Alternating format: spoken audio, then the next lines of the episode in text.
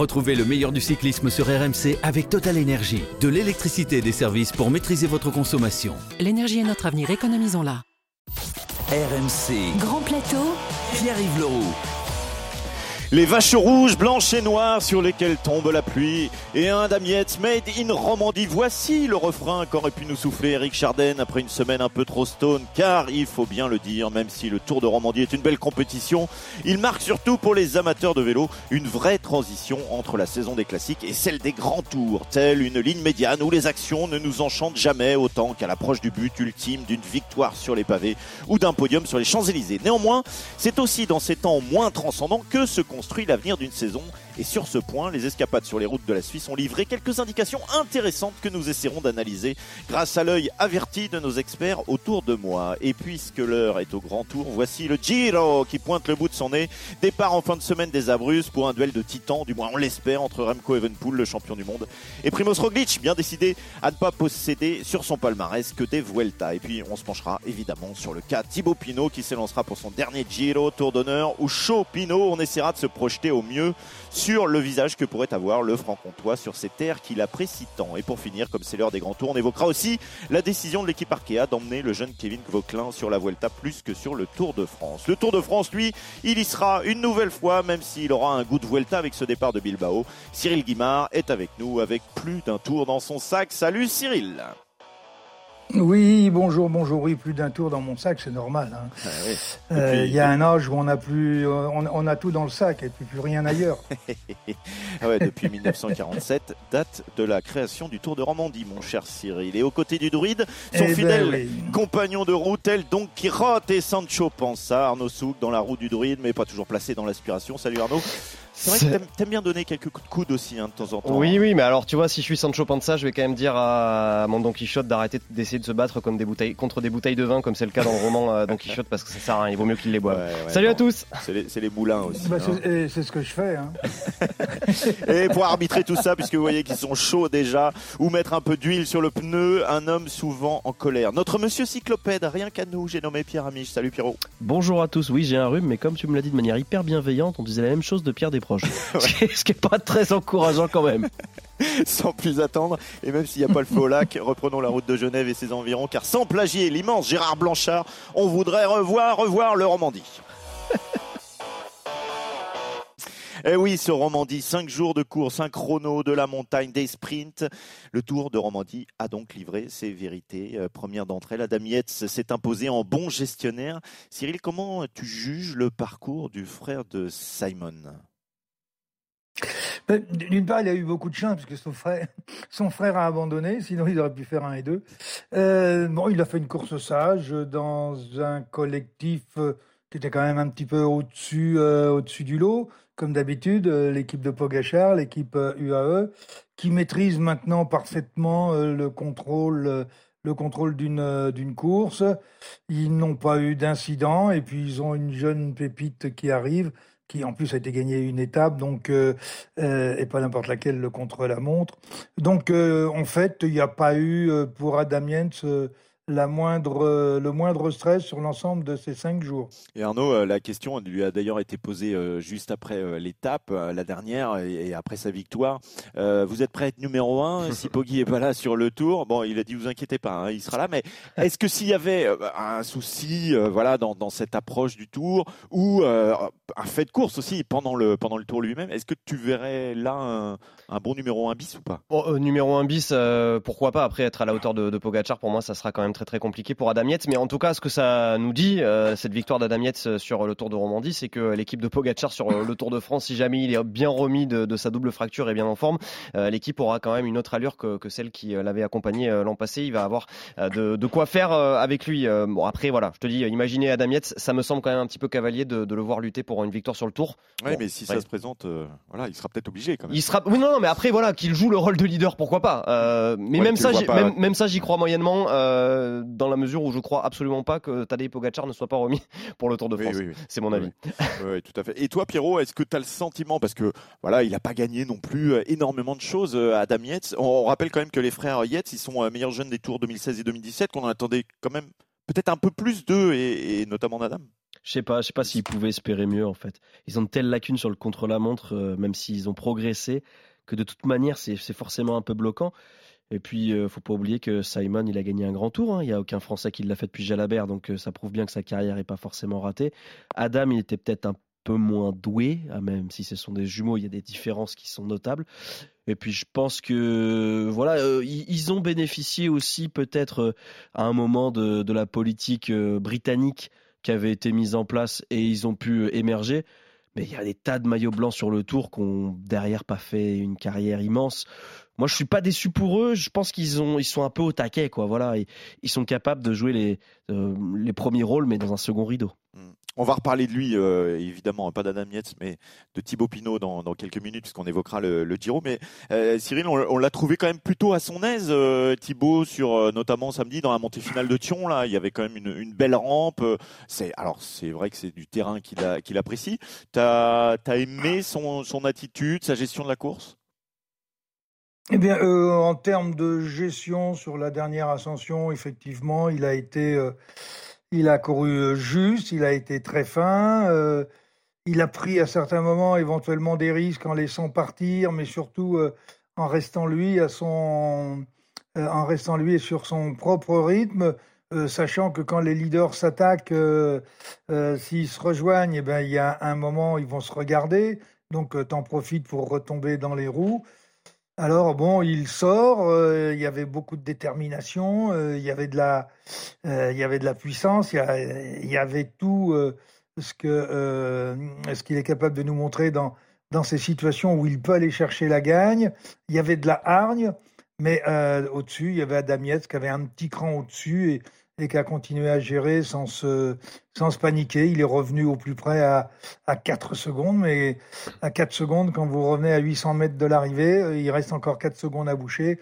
Euh, et là, euh, et là bah, il a toxiné un petit peu. mais c'est quand même une très belle montée. Et puis, si on regarde sa montée en puissance par rapport au Giro, on aura l'occasion d'en reparler. Mais je pense que sa progression depuis quelques semaines va dans le bon sens. Arnaud, on a, on a le sentiment qu'il est euh, plutôt décontracté, sans pression, dans les meilleures conditions en fait pour être euh, le meilleur Pinot quoi. Oui, mais c'est l'Italie hein, de toute manière. Euh, c'est aussi ce pays euh, qui, qui, le fascine, ce pays qu'il adore pour ses courses. Alors voilà, Thibaut Pinot, on sait, c'est un, romantique un petit peu du cyclisme, mais il préfère, c'est vrai, le côté un petit peu plus anonyme justement. Je mets anonyme hein, avec des gros guillemets comme Pierre peut en témoigner. Vrai, il un, un, petit peu plus anonyme du, du, Giro, du Tour de Lombardie par rapport voilà à la frénésie du Tour de France, par rapport à la frénésie de, de plein de, de courses françaises. Donc je crois que il est vraiment dans son élément. Thibaut Pinot, il a mis euh, toutes les chances de son côté de, briller sur le Tour d'Italie et je partage l'analyse de Cyril. Je trouve que la montée en puissance, elle est vraiment très très intéressante pour Thibaut Pinot. Après, voilà, euh, de là à imaginer euh, Thibaut Pinot, on va reparler dans quelques minutes, lutter pour la victoire sur le Tour d'Italie, ça me semble un petit peu cavalier, mais en tout cas, lutter pour le top 10, voire un petit peu mieux, pourquoi pas. On est toujours sur le, thème donc oui, donc ouais, bah oui, tu vois. on file la métaphore tout, l'épisode. J'ai pas fait exprès. dans, son nom, il y a aussi euh, Lenny Martinez, euh, qui est quand même 16e du chrono, hein, dans les mêmes temps que, que Yates. Alors toi, Pierrot, tu disais qu'il était mauvais au chrono, Yates. Donc ça ne. J'ai pas dit ça. J'ai dit qu'il avait des lacunes. J'ai pas dit qu'il était mauvais. J'ai dit qu'il avait des lacunes. Mais c'est pas mal quand même pour Lenny Martinez à 35 secondes de Ayuso. Cyril, il, a un peu plié sur la montée de, de Thion 2000, mais il quand même tout bien qu'on pense de lui. Oui, ben, euh, il progresse bien régulièrement compte tenu de son âge. il a quelques cordes à son arc euh, très importantes. C'est quand même un, vrai grimpeur. Euh, il a un rapport poids-puissance qui est quand même aussi favorable. Et la, surprise ou la demi-surprise, finalement, c'est la qualité et la performance qu'il réalise contre la montre. Euh, effectivement, il y a 35 secondes, mais 35 secondes sur Ayuso, euh, c'est quand même un écart relativement supportable, surtout à son âge. Bon, s'il avait 32 ans, euh, peut-être pas. Mais là, il a démontré de vraies qualités de rouleur. Et ce qui m'a, moi, le plus séduit, c'est sa descente où il était plutôt désavantagé et où il réalise euh, donc sur la, la, dernière partie tout en descente et un peu sinueuse, voire à certains moments euh, limite dangereuse, euh, il doit réaliser le, il est dans les cinq meilleurs temps de la descente.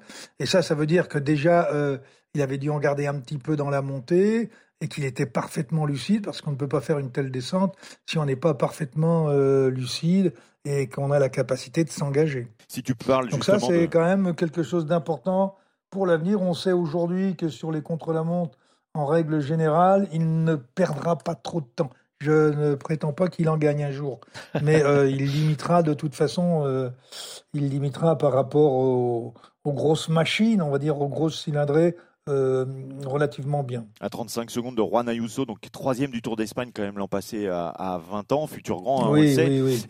c'est encore du UAE, ça, Cyril. Ça, ça, va pas faire un, un moment beaucoup de coques dans la même basse cour du côté de cette équipe UAE ah je dirais que s'il y a cette poule, ça, ça le fera. Mais c'est pas, bien cette expression. pas obligatoire. euh, bah, pour l'instant, euh, non. Pour l'instant, vous avez, euh, vous avez euh, Pogachar, et puis vous avez Ayuso qui arrive derrière, à qui il faudra encore un an ou deux sans doute pour arriver au top niveau. Adam Yates, on ne peut pas le considérer comme un, comme un leader. Mmh. Adam Yates, c'est quelqu'un qui euh, euh, sera d'abord un très bon équipier, euh, efficace dans la montagne, et qui peut aller gagner des courses, on va dire, quand il arrive à se glisser entre deux vagues. Mais sur les grands tours, non, on l'a déjà évoqué il y a quelques minutes, Adam Yates n'a plus... en plus, dans, une telle équipe où il va être obligé de se, mettre à disposition, il n'a plus les moyens d'aller gagner un grand tour on aurait pu, à l'époque où il était euh, quatrième du tour et, meilleur jeune, euh, avoir euh, pensé qu'éventuellement il pourrait arriver à ce niveau-là, mais il n'a pas eu suffisamment de progression, il n'a il, a pas pris de coffre suffisamment. J'ai un petit doute, Arnaud Ayuso n'est pas prévu sur le Tour de France alors a priori, euh, A, priori non, il n'est pas prévu sur, il est pas prévu sur le Tour de France. On va pas, on va pas griller les cartouches euh, tout de suite. Je sais que c'est un, thème qui vous est cher. Euh, non, mais en revanche, Ayuso, faut, faut juste rappeler hein, pour ceux qui pourraient, pourquoi pas découvrir son nom. Il a quand même fait podium sur la Vuelta. il est le deuxième plus jeune coureur à avoir fait un podium sur un grand Tour. On parle de Pogachar qui est un modèle de précocité, mais Ayuso l'est quasiment tout autant en la matière. Et puis pour rappel quand même, l'équipe UAE c'est Almeida, Ayuso, Bennett, Formolo dans un autre style, Hirschi, euh, Maeshka, Brandon McNulty, euh, Oliveira, Pogacar, Soler, Trentin, Ulissi, Vine, Velens, Yaiti. Enfin, c'est Dream Team. C'est colossal. Et donc, mm. si Ayuso n'est pas sur le tour, je suis pas sûr que UAE en souffre énormément. Ce sera dommage pour les Français et pour nous parce qu'on a envie de le voir au plus haut niveau et briller sur les routes du Tour de France. Mais je pense que UAE. Oui, enfin, ne, ne, ne, vous inquiétez, ne vous inquiétez pas, il va arriver. Et au bout de deux ou trois années, on commencera à dire euh, euh, pourvu qu'un jeune vienne le déboulonner. Euh, il est déjà relativement grand, donc attendons un petit peu et puis assistons déjà au premier match, au premier match important sur le sur le Tour de France avec Vingegaard déjà. Il y a ton euh, livreur qui vient d'arriver, je crois, Cyril. il vient livrer des nouvelles batteries. Euh, juste un mot euh, quand même avant de passer sur le Giro, parce qu'Arnaud, je sais que tu veux parler du Giro. Évidemment, c'est le grand tour qu'on attend et qui va arriver en ce début de, mois de mai. Mais un mot quand même sur Egan Bernal, huitième du général, son meilleur résultat depuis sa grave blessure en, en janvier 2022.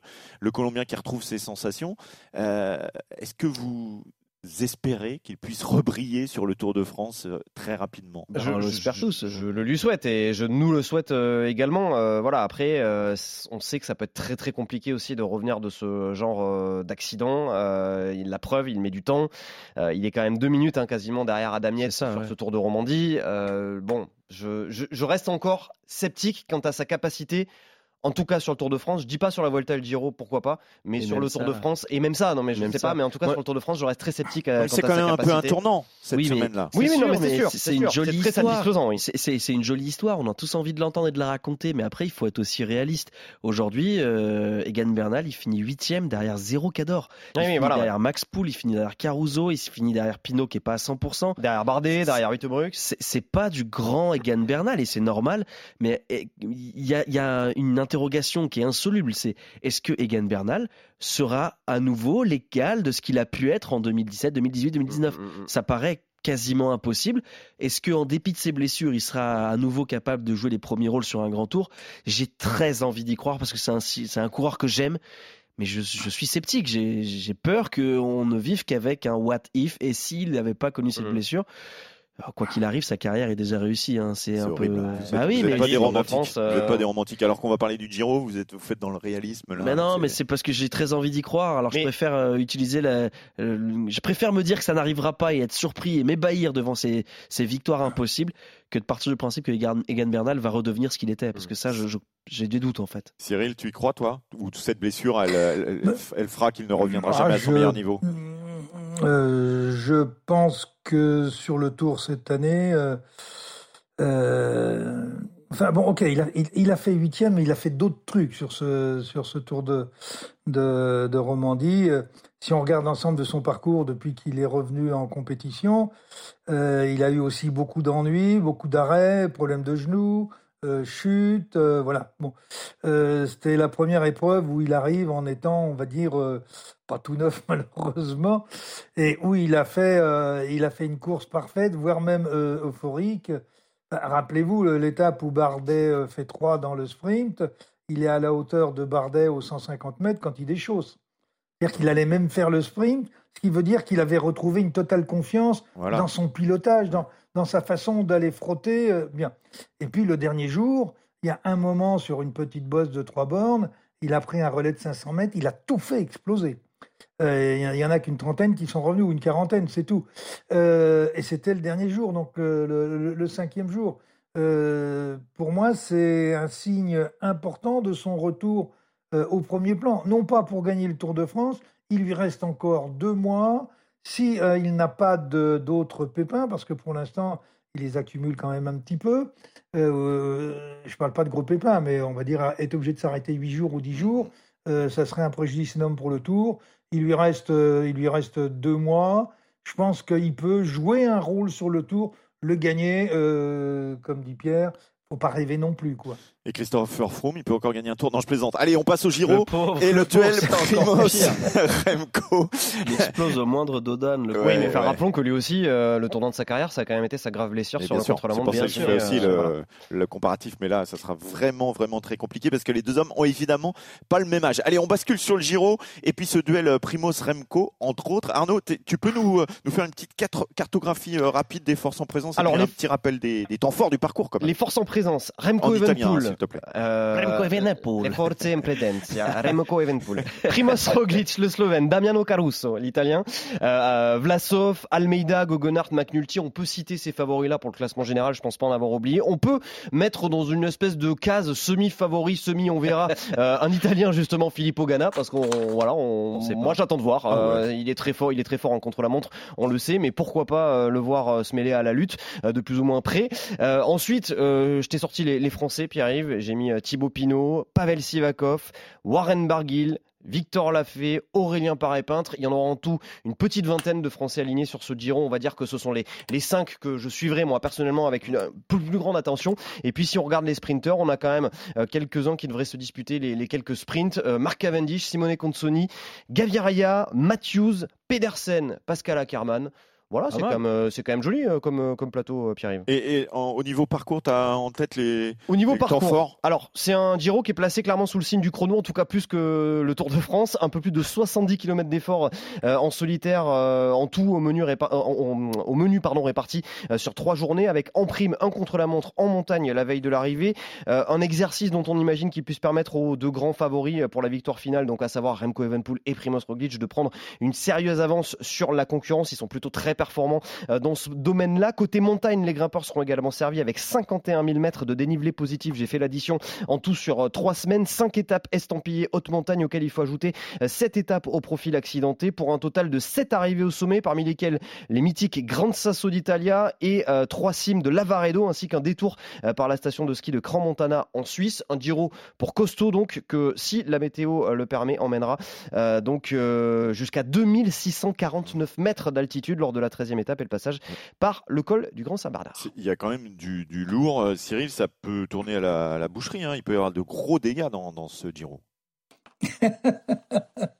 Ah, J'aime bien le terme parce que moi, que je me suis amusé à étudier le parcours, euh, quand je suis arrivé à la fin, j'ai dit c'est un carnage. Euh, j'ai j'ai ja- jamais vu un parcours aussi, euh, aussi montagneux, aussi difficile. Même les étapes de plat, on te met un col au bout de 40 bornes. Euh, vous avez effectivement... plus une étape de plat. trois, trois, contre la montre. Euh, heureusement, il y a deux, deux contre la montre qui sont relativement plats. Euh, même le prologue, il y a quand même une bosse d'un kilomètre et quelques. Bon, euh, ça monte pas énormément, ça changera pas grand-chose. Mais le dernier contre la montre, c'est une course de côte.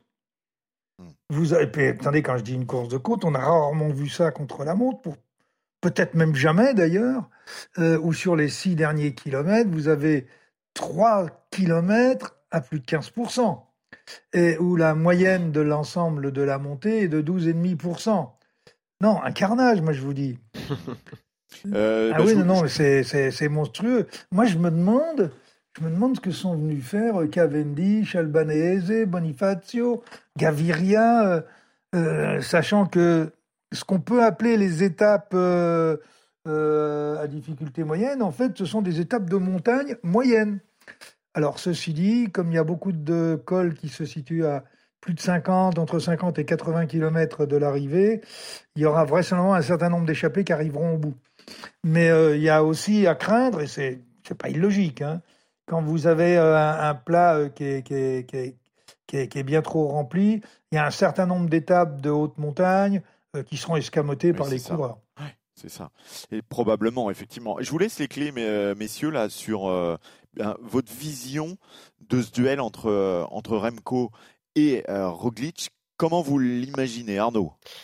Bah, C'est un duel pour moi, je ne suis pas capable là en l'état de dire euh, qui va le remporter. Euh, alors, on a le précédent du Tour d'Espagne euh, l'an passé où effectivement Evenpool a pris le dessus, mais un petit peu, bah, finalement, avec le forfait euh, de, de, Primoz Roglic, même s'il était quand même un petit peu au-dessus dans, la course. Mais euh, quand on regarde un petit peu euh, les duels en contre-la-montre que les deux hommes se sont livrés depuis le début de leur carrière, il y en a eu cinq en tout.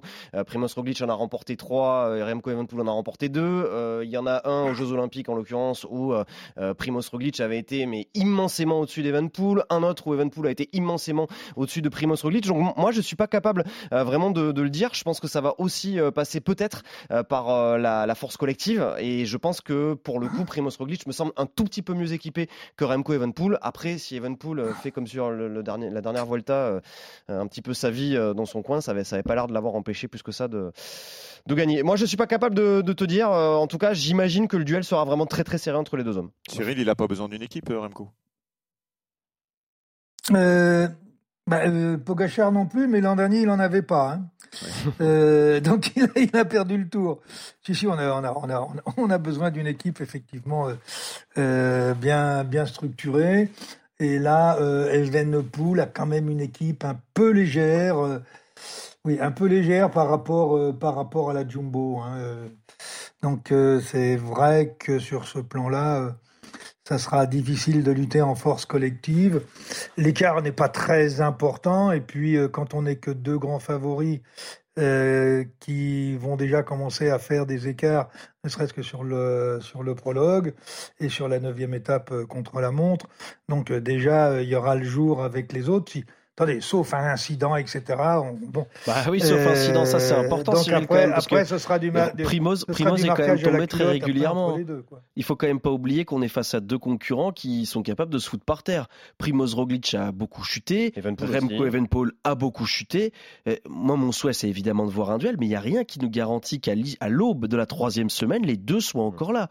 Et puis, évidemment, l'idéal, ce serait que le classement soit, soit pas figé, avant la dernière semaine parce que les quatre étapes de fou 16, 18, 19, 20 on a envie de voir des, un feu d'artifice. Ce serait un peu dommage de voir une, une équipe verrouiller complètement les dernières montées et, une dernière semaine un peu escamotée. Ce serait pas mal de voir un combat jusqu'au bout. Mais moi je suis pas certain qu'il y ait un duel uniquement euh, entre Remco et, euh, et Primoz je pense que le premier duel va être à livrer contre eux-mêmes. Hmm. C'est-à-dire que est-ce que les deux seront en capacité de gagner le Giro euh, à l'aube de la dernière semaine? J'en suis vraiment pas convaincu. En tout cas, ce qui est sûr, c'est qu'ils ont tous les deux axé leur préparation très clairement sur euh, cet objectif euh, majeur de début de saison. Alors même si on a vu Remco Evenpool s'imposer à Liège-Bastogne-Liège la semaine dernière, mais il y a eu des stages qui ont été effectués, effectués en altitude, notamment sur le volcan de, de Teide pour l'un et pour l'autre de plusieurs semaines. Remco Evenpool a passé très très peu de temps chez lui en Belgique depuis le début de l'année, et c'est aussi, bah voilà, pour pour préparer ce, ce, Giro. Et puis Primoz Roglic, lui, il a presque pas, j'allais dire pas couru. Il a presque pas couru depuis le début de l'année. Il devait. Et quand il court, il gagne. Voilà. Et quand il court, il gagne. Il devait seulement le faire Catalogne. Finalement, il a fait le Tirreno Adriatico. Euh, J'avais noté son nom. 22. Euh, 14 jours de course, 7 victoires pour euh, Primoz Roglic. Pas mal pour quelqu'un qu'on disait un peu cramé. Plutôt, euh, plutôt conséquent. Mais 14, 14 jours de course, par contre, c'est pas énorme. C'est très euh, pour arriver au Giro relativement frais au mois de mai. Cyril, c'est bien ces longues préparations en stage, loin de ses proches. psychologiquement, c'est pas facile non plus à, gérer. Et tu, préfères quoi, toi C'est ces longs stages ou ce que tu avais plutôt l'habitude de faire, c'est-à-dire des, des, stages un peu plus courts et puis de la compétition, être dans le match? Alors, il faut se rendre à l'évidence, le cyclisme d'aujourd'hui n'est pas celui d'hier, il n'est pas euh, celui, euh, j'ai envie de dire, euh, avant l'an 2000. C'est pas, c'est plus le cyclisme de Bernard Hinault ou de Bernard Thévenet ou d'Eddy Merckx. Les choses ont complètement changé avec l'apparition des datas dont on parle beaucoup, mais pas seulement dans le cyclisme. Hein. Euh, vous avez vu l'équipe de Toulouse qui aujourd'hui est très impliquée euh, par. Les Nantais, ils ont bien vu l'équipe de euh, Toulouse. bien vu les datas. Oui, oui, oui et ça data, ça, ça, data dans leur esprit d'ailleurs. donc aujourd'hui, on est capable de, de rester deux mois ou trois mois sans courir et d'arriver au top. On a la preuve tous les ans. Roglic, l'an dernier, je crois qu'il a dû rester six mois sans courir. Euh, et quand il revient, il est au niveau. Euh, aujourd'hui, les techniques d'entraînement, de développement, de préparation euh, font qu'on n'est plus obligé de courir, de courir systématiquement toutes les semaines ou tous les 15 jours. Donc, il faut plus rentrer ça comme comme, il faut plus rentrer ça comme un facteur pouvant euh, pouvant jouer, alors sauf, sauf les problèmes de, de, réflexe et de chute. Parce que des fois, il faut se remettre un petit, peu dans le coup. Mais euh, c'est plus, plus un facteur déterminant aujourd'hui. Ceux qui courent beaucoup ne euh, sont pas plus performants que ceux qui courent très peu. Un petit mot quand même de Thibaut Pinot, on en a parlé tout à l'heure, mais sur la stratégie justement, est-ce qu'on peut le rentrer dans le match si, bah, comme tu disais Pierre tout à l'heure, on a nos deux leaders qui tombent par exemple, et puis qu'on a un Thibaut Pinot qui peut profiter de la situation, ou est-ce que c'est impossible de l'imaginer même, sur un podium euh, à l'arrivée. Bah franchement, je te le dis, je le vois pas en capacité aujourd'hui de rivaliser avec ces deux cadors-là. Après, il n'a pas une équipe aussi solide, même euh, que celle de Remco. Je ne sais pas trop euh, quelles sont ses ambitions. En fait, tout va dépendre de ce qu'il veut faire sur ce Giro. Est-ce qu'il y va pour faire une tournée d'adieu comme une rockstar, un peu un jubilé, attaquer tous les jours, viser des victoires d'étape et des maillots distinctifs, ou est-ce qu'il y va pour lutter pour le général? Et à ce moment-là, il aura une course malheureusement pour pour ramasser les morts, en gros, et, et une opportunité si une petite porte s'ouvre, à ce moment-là, il faudra mettre le pied et être le meilleur des, deuxièmes, entre guillemets. Mais euh, non, aujourd'hui, je pense pas, et peut-être que je me trompe, et j'espère me tromper sincèrement, vu l'amour que je porte pour Thibaut Pinot, mais je pense qu'aujourd'hui, non, il n'a pas les moyens de rivaliser avec ces deux monstres, surtout dans un, sur un profil euh, de Giro, comme l'a dit Arnaud, où il y a beaucoup, beaucoup de contre-la-montre. Cyril, tu es le directeur sportif de Thibaut, tu lui dis quoi? Oublie que t'as aucune euh, chance, vas-y fonce. ce que je lui dis, qu'il ne fera pas d'ailleurs, euh, c'est tu fais les grimpeurs, et quand tu fais les grimpeurs, bah, tu vas obligatoirement te retrouver dans des situations où tu pourras gagner l'étape, euh, mais le classement général t'oublie. D'abord parce que si, vous, si on regarde le nombre de contre-la-montre, on sait déjà à peu près le débours minimum qu'il aura même s'il est placé le dernier jour avec euh, l'ascension dont j'ai parlé tout à l'heure et des pourcentages de fous, euh, le tour, euh, ben, peut-être pas pour la gagne, mais on va dire pour les cinq premiers, il sera quand même, il sera quand même plié. Il y a tellement d'arrivées, on va pas refaire tout le parcours, mais il y aura des écarts déjà bien avant d'arriver là. non, je crois que dans l'état d'esprit qu'est Thibaut Pinot aujourd'hui, il faut qu'il se déleste complètement de tout stress, euh, euh, de tout stress du classement général et qui joue dans la partition où, à mon avis, c'est là qu'il a le plus de sens de s'imposer. L'an dernier, bon, il s'est un peu planté sur le tour parce que c'est un peu ce qu'il voulait faire, pas le grimpeur en tant que tel, mais au moins aller chercher une gagne d'étape. Malheureusement, il est bien parti dans les coups. Il n'en a pas raté beaucoup parce que bon, il les sent quand même relativement bien, euh, mais il n'a jamais été le plus fort de l'échappée. Alors, euh, même s'il marche très bien aujourd'hui, est-ce que son niveau du Giro est euh, supérieur à celui qu'il avait dans le Tour de France l'an dernier? Le Tour de Romandie, c'est très bien, mais c'est pas c'est pas le niveau des grands tours non plus. Hein. Mais moi personnellement, euh, euh, Thibaut, tu débranches pour le classement général, et si tu fais le classement de la montagne, il n'est pas impossible que tu viennes, tu viennes naturellement dans le classement, ou du moins dans dans le top 10. Euh, Rappelez-vous, le meilleur vainqueur euh, et le recordman du monde des victoires euh, au classement de la montagne euh, sur le Tour de France, euh, c'est Richard Virenque, c'est 7 exactement il a quand même réussi à venir faire un podium Tour de France. Euh, donc, euh, donc c'est plus euh, vers ce style-là euh, dans sa tournée Ouais. d'adieu. Si c'est sa tournée d'adieu, euh, mettez-la toujours Non, euh, c'est la au tournée d'adieu en conditionnel. Italie. mettez-la toujours au conditionnel. Euh, Ah oui, il a dit que s'il a avait le champion de. France, il continuerait une saison de plus. Mais Non, mais il a, il a, il a pas dit non. hein. Il a dit non, oui, comme ça, mais il a pas dit non. euh, euh, D'ailleurs, il a pas acheté le clou encore, je crois. t'as Oui, des parce infos. que j'ai pour les petits jeunes, euh, il faut rappeler qu'on accroche le, le vélo au clou. hein, c'est ça, Voilà. exactement. On, on est bon sur le Giro. Je vous propose de partir directement sur la, la Vuelta. Non, de Ah parler, ouais, euh, de parler quelques, quelques instants de Kevin euh, Vauclin quand même, parce que il y a eu une petite info euh, cette semaine. Euh, Vauclin sera à la Vuelta plus que sur le Tour de France, Euh, donc on peut évidemment se demander si euh, c'est un bon choix. Euh, D'abord, Pierre, tu peux nous rappeler peut-être en quelques mots le parcours de Kevin Vauclin et puis son joli euh, début de saison quand même. Bah déjà sa saison cette année c'est trois victoires. La première étape du Tour des Alpes-Maritimes et du Var où il domine Nelson Poles, Kevin Genietz mais surtout Bardet, Godu, Champoussin et Pinot. D'ailleurs ce Tour euh, des Alpes-Maritimes et du Var il le gagne, deuxième victoire. Autre course qui conforte son statut de de grand espoir du cyclisme français, c'est la quatrième étape de Paris-Nice. Rappelez-vous, il termine cinquième dans la route d'Aurélien Paré-Peintre, mais il termine surtout devant Vingegaard, Martinez, Bardet ou encore Simon Yates.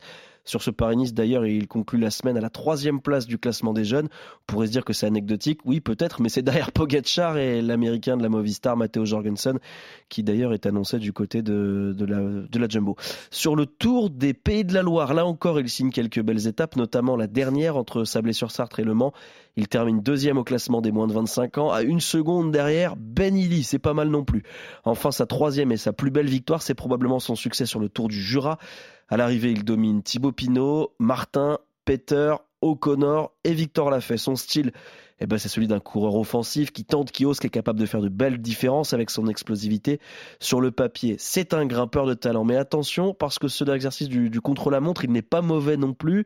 On peut se rappeler de ses victoires sur le contre-la-montre des championnats de France en junior, chez les moins de 23 ans.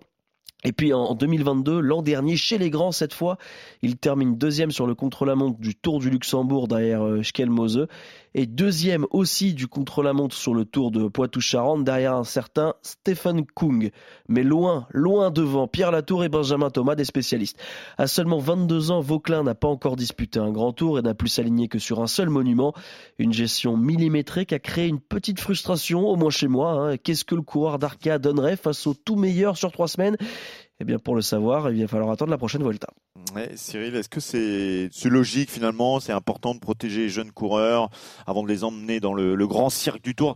C'est aussi le choix qui a été fait pour Evenepoel, par exemple. C'est- Ça aussi, ça, aussi, hein, il avait été fait exactement. C'est un peu le, le- le- là aussi le cyclisme moderne dont tu parlais il y a quelques instants.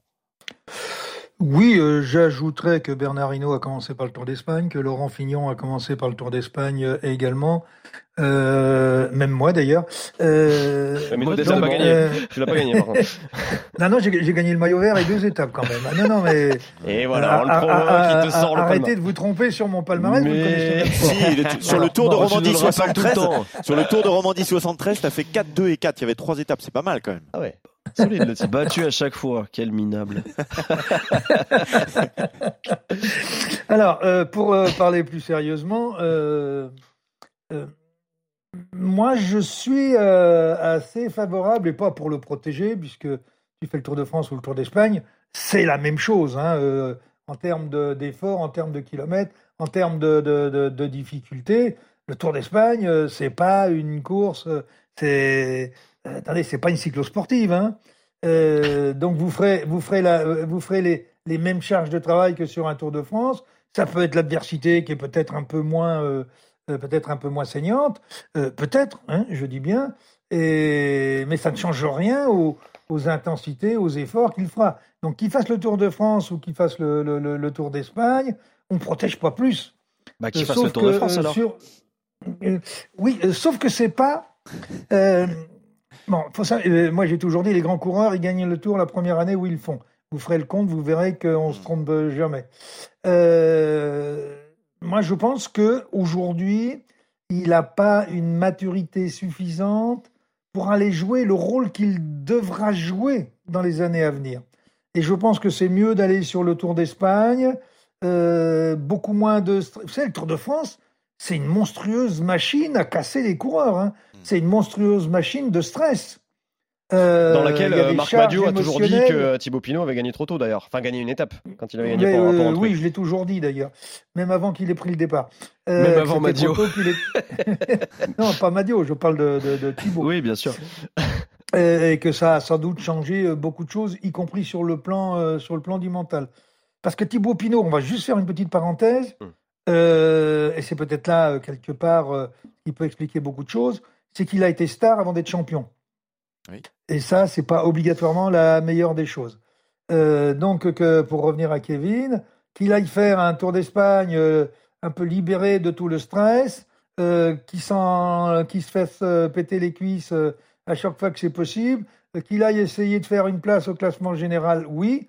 Et après, l'an prochain, T'as euh, raison, le plan, euh, le Mettons, plan mettons tous les coureurs français dans du coton, toujours, tout le temps. Ça a tellement bien marché depuis 97. Faut surtout les Ben protéger, oui, les tu- cacher. tu Il faut as pas les mettre sur le tour. Mais pas. regarde là, c'est c'est trop non, dangereux d'aller sur le Tour pas. de France. Si puis- Il peut pas Non, découvrir le tour non, en c'est étant pas un équipier. moi, si je puis me permettre, même si je suis pas tout c'est à pas fait, dangereux, mais tu peux te casser. même si je suis pas Euh, totalement bah, d'accord Je avec suis Cyril. désolé, Pogachar, il a commencé par quoi? Oui, non, mais et, et on peut regarder. On a, on a un autre coureur Non, qui a annoncé Pogachar, comme lui- il a commencé par le Tour Oui, Pogacar, il d'Espagne. est pas français, alors, il c'est tricote pas dans une équipe française. C'est pas comme s'il était en regarde Vito concurrence Brooks, par avec exemple. des cadavres. Regarde Vito Brooks par exemple, où ils ont fait le Tout choix. Là, lui déjà, il a fait le choix de partir dans une équipe euh, étrangère. Enfin, anonyme entre oui. guillemets, en tout cas, où les Oui, Belges vont pas la- voilà. vont, vont pas venir l'embêter. Et surtout, il fait pas pour l'instant de, de grand tour parce que c'est peut-être un petit peu trop tôt pour éviter justement de se brûler. Et lui-même, il le dit. Donc c'est pas juste franco-français par contre. Non, mais la différence, c'est que le, le discours, c'est pas de dire il ne fera pas un grand tour, on va le protéger, le faire grandir, il a 23 ans, on va faire en sorte qu'à 25, il soit compétitif sur tous les grands tours. C'est pas ça, c'est de dire il est dans une phase de découverte, autant qu'il aille découvrir d'abord la Vuelta plutôt que le Tour de France.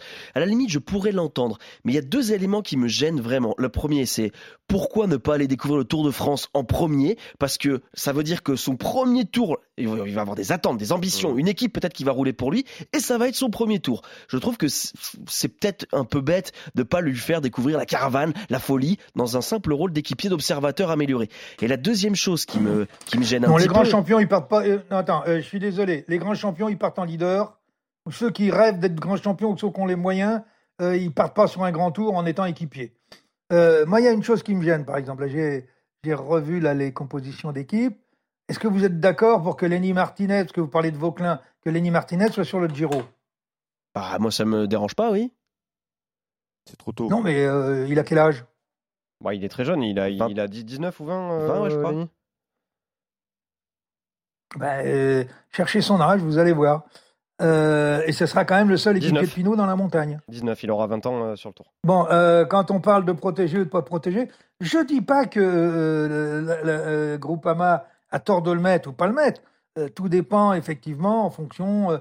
Euh, Qu'est-ce qu'il a gagné, Lenny Martinez Qui l'a battu Qui l'a battu dans, au- comme, exactement comme Vauclin Vauclin, il a battu les meilleurs Français cette année sur des étapes qui méritaient quand même d'être un peu médiatisées. Il a pas battu les gars Oui, sur mais des c'est cyclos. c'est pas des- du World Tour non plus, quoi. Non, d'accord, mais bon, il les a quand même battus. Tu, Ah tu oui. vois la, la valeur des étapes aussi en fonction de qui t'a battu. Il y a des étapes World Tour qui ont été gagnées par des pimpins devant des pimpins, c'est pas interdit non plus. Et le deuxième élément qui me gêne, euh, Cyril, c'est que au sein d'Arkea, pour l'instant, il n'y a pas un gars qui est au-dessus, qui écrase. Nairo Quintana est parti, et tu le dis souvent, le pouvoir, ça se demande pas, ça se prend. Et ben là, on lui refuse cet élément-là. Moi, j'aurais préféré voir Kenny- Kevin Vauclin. Peut-être que je me gourre, peut-être que même lui ne le veut pas, mais j'aurais préféré le voir sur le tour quitte à rater, que le voir ailleurs. Parce que je crois que le public français a aussi besoin de cet engouement-là, a, a besoin de croire qu'un futur champion est là. Et, et je suis pas certain que, euh, même si j'aime beaucoup Warren Barguil, que Warren Barguil joue les premiers rôles sur le Tour de France, au même titre que l'ensemble de Arkea Samsic. Et, et- et imagine, imagine simplement un tour de trois semaines de Arkea sans rien, vide, sans succès. Et ben, je pense que ça aurait été une erreur. Eh bien, écoute, on attendra. euh, Oui, de- mais tu, tu- tu es tout simplement en train de donner raison euh, à D'aller en Espagne, parce que, euh, je suis désolé, Arkea n'a pas d'équipe pour jouer avec un leader ou un semi-leader. Euh, Quintana, effectivement, n'est plus Et là. Pogacar Euh, n'avait ils pas d'équipe. Oui, il était battu. Euh, Bah, l'année où il, l'année non, il non, mais, le euh, tour, euh, euh, euh, tout seul, hein, je te rappelle qu'il est pris dans une bordure, euh, Non, mais attendez. seul comme un grand. Euh, euh, honnêtement, aujourd'hui, Arkea n'a pas une équipe pour protéger un coureur, pour le mettre dans le classement général. C'est clair. Ils peuvent jouer les coups, ça, il n'y a aucun, euh, aucun souci. Mais pour emmener un leader, ils ils ont, ils ont pas l'équipe. Et puis, rappelez-vous une chose, ou vous êtes dans une équipe qui euh, joue devant, et là, vous êtes dans la course, ou vous subissez, et là, dans la tête, c'est pas évident. Et puis, d'un autre côté, comme euh, on n'a pas 50 Français capables de briller pour aller chercher de grands résultats sur le Tour de France, il faut être honnête, il faut voir les faits. Euh, il va y avoir une attente sous- sur lui euh, qui, est, qui, est, qui est- qui est monstrueuse. Et puis s'il va faire le podium au Tour d'Espagne, eh ben, tout le monde applaudira et on dira qu'il avait eu raison. Et puis, on le verra l'année prochaine, en 2024. Merci, euh, Et Cyril. alors, bon, Merci. on n'est pas pressé. si on est pressé par Oui. le temps là. Merci Pierre, merci euh, Merci, Arnaud. Et je retiendrai cette citation, euh, Cyril. C'est pas dangereux, mais tu peux te casser. Eh bien messieurs, on va se casser. Rendez-vous la semaine prochaine. Ne ratez pas le train du Giro. Ciao à Ciao, ciao, ciao. Retrouvez le meilleur du cyclisme sur RMC avec Total Énergie. De l'électricité et des services pour maîtriser votre consommation. L'énergie est notre avenir, économisons-la.